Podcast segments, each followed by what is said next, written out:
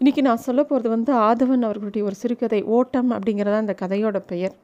ஆதவனோட சிறுகதைகள் நிறைய முதிரை கதைகள் இருக்குது நிறைய பேர் வந்து இவரோட கதைகள் ரொம்ப சிறப்பாக இருக்கும் அப்படின்னு சொல்லியிருக்காங்க. நான் அதிகம் ஆதவன் படித்தது கிடையாது. இதுதான் முதல் கதை நான் அவரோடது படிக்கிறது. ஆனால் இந்த கதையை படித்த உடனே இன்னும் நிறைய கதைகள் படிக்கணும் அப்படின்னு தோன்றுறது ஏன்னா இந்த கதை வந்து பெரிய சம்பவம் திருப்புமுனை அப்படிலாம் கிடையாது. ஆனால் ஒரு சின்ன இன்சிடெண்ட்டு ஒரு ஒருத்தரோட மனசில் எவ்வளோ விஷயங்களை கிளறி விடும் அப்படிங்கிறத ரொம்ப அழகாக பதிவு பண்ணியிருக்கார். இப்போ நம்மளே வந்து வீட்டில் எவ்வளவோ விஷயங்கள் பண்ணுவோம். ஏதோ ஒரு வார்த்தையோ ஏதோ ஒரு செயலோ நமக்குள்ளே ஆயிரம் விஷயங்களை கிளப்பி விடும். அந்த மாதிரி இந்த கதையும் நம்ம மனசில் பல விஷயங்கள் கிளப்பி விடும். அந்த மாதிரி ஒரு கதை. இந்த கதை எப்படி ஆரம்பிக்கிறது அப்படின்னா வீட்டில் வந்து ஒரு காலை காட்சின்னு வச்சுக்கலாம். வீட்டில் ஒரு பக்கம் குக்கர் வந்து கேஸ் அடுப்பில் இருக்குது ஒரு ஒரு பக்கம் வந்து குழந்தை ஸ்கூல் கிளம்பி அப்போ தான் வெளியில் போயிருக்கான். அப்போ அந்த வீட்டு பெண்மணி பேர் மாலதின்னு பேர். அவள் எதுக்கோ ஹாலுக்கு வரா. ஹாலுக்கு வந்து பார்க்கும்போது தான் பார்க்குறா டைனிங் டேபிள் மேலே டிஃபன் பாக்ஸ் அப்படியே இருக்குது அவளோட குழந்த ரவி வந்து டிஃபன் பாக்ஸை விட்டுட்டு போயிட்டான்.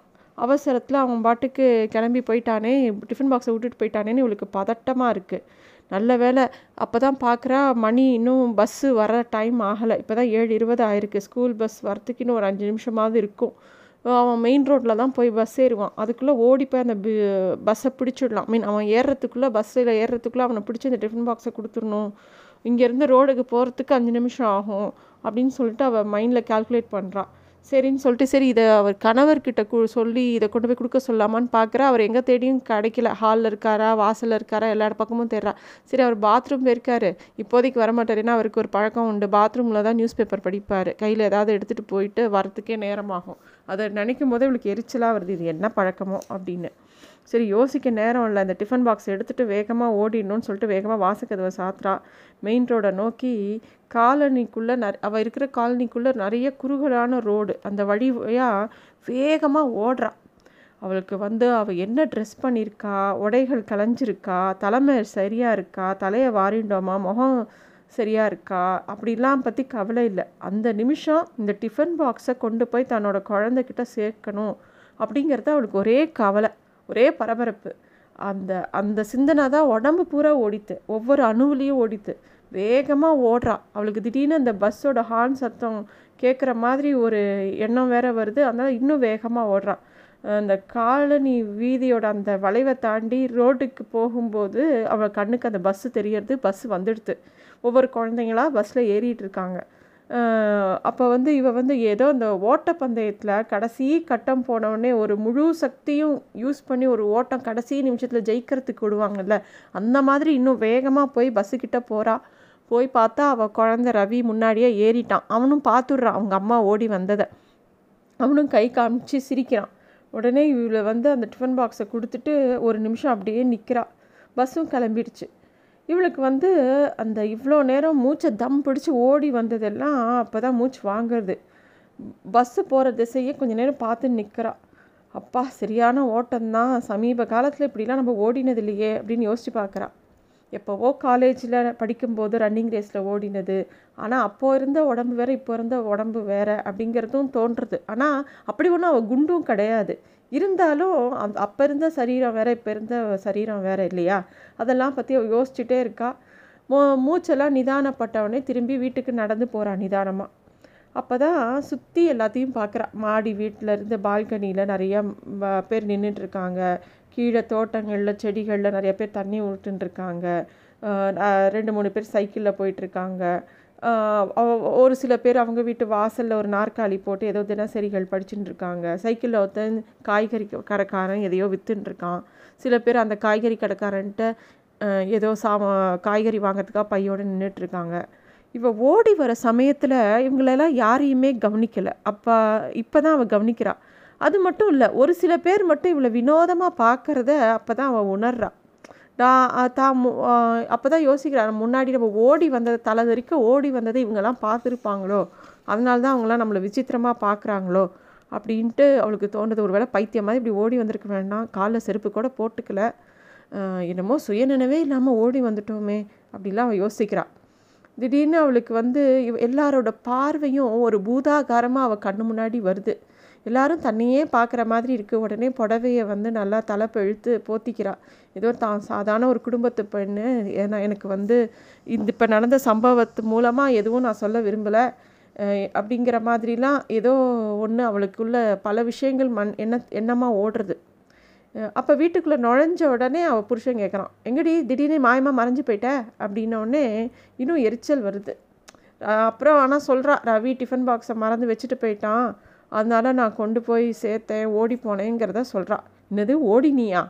அப்படின்னு கேட்குறான் அவள் புருஷனோட சுபாவமே அதுதான். நம்ம பேசுகிற எல்லா வார்த்தைகளையும் கேட்டுட்டு அதுலேருந்து ஒரு வார்த்தையை பிடிச்சிட்டு அதையே கேள்வியாக திருப்பி எறிவான் மூஞ்சியில்.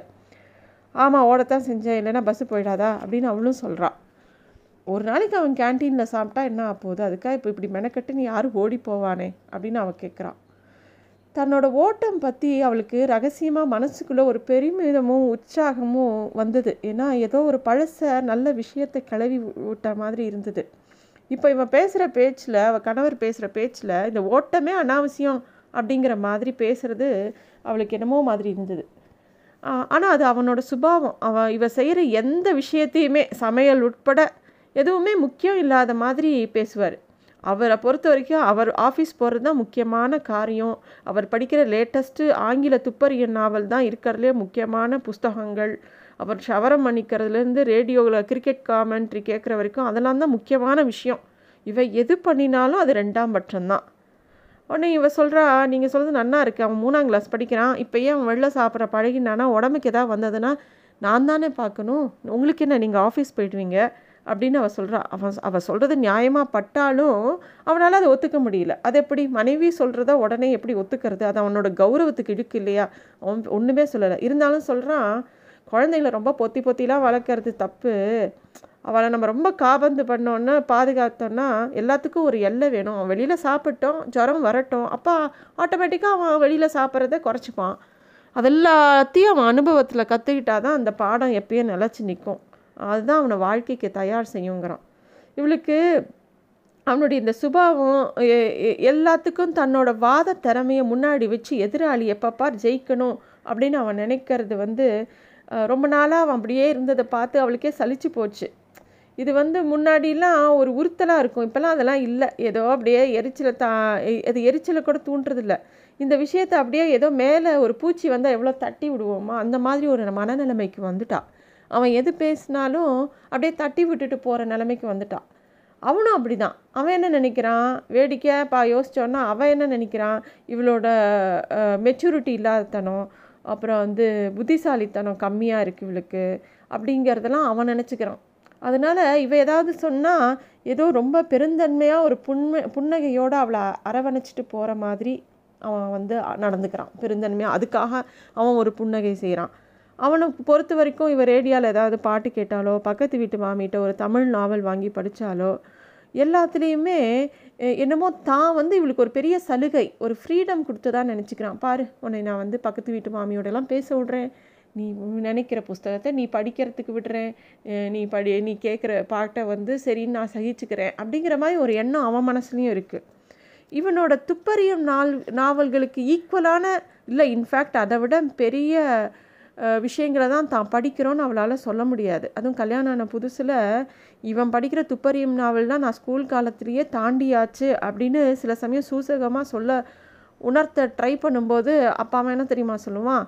எனக்கு வந்து எ- நான் வந்து என்லைட்மெண்ட்டுக்காக படிக்கல என்டர்டெயின்மெண்ட்காக படிக்கிறேன் அப்படின்னு சொல்லுவான். இல்லாட்டி அவங்கவுங்களுக்கு ஒரு டேஸ்ட்டு என் டேஸ்ட் அப்படி அப்படின்னு சொல்லுவான் ஆக மொத்தம் இவ வந்து கொஞ்சம் விஷயம் தெரிஞ்சவ இவளுக்கு நிறையா விஷயம் தெரியும் அப்படிங்கிற ஒரு மனப்பான்மையே வராது எல்லாத்துக்குமே.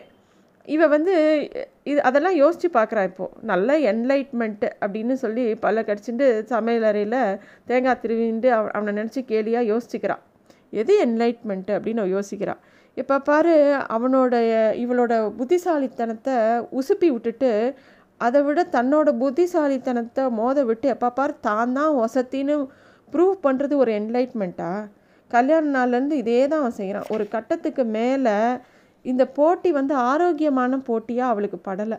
எப்போ பாரு சதா வெற்றி முரசு கொட்டணும்னு அவனோட எண்ணம் வந்து இவளுக்கு அழுத்து போச்சு. எல்லாரோடையும் சுமூகமாக ஒரு பக பழகி எல்லார்கிட்டேயுமே வந்து ஒரு நல்ல விஷயத்தை பகிர்தல் அப்படிங்கிறதே இல்லை அவன்கிட்ட. எப்போ பாரு மித்தவங்களை விட தான் வேறுபட்டவன் நான் மேம்பட்டவன். எ- எல்லாரை விட எப்போ பார் தன்னோட தான்கிற ஒரு விஷயத்தை போஷாக்கு பண்ணிகிட்டே இருக்கணும் அப்படின்னு அவன் நினைக்கிறான்.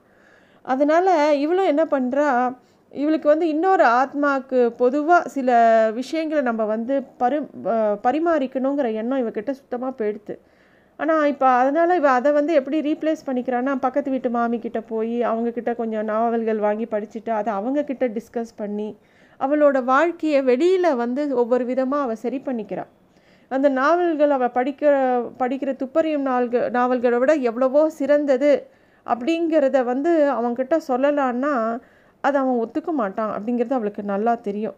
அவளுடைய புத்திசாலித்தனத்தை நேருக்கு நேர் எதிர்கொள்கிற ஆண்மை அவனுக்கு கொஞ்சம் கூட இல்லை அப்படிங்கிறது அவளுக்கு நல்லா தெரிஞ்சுது.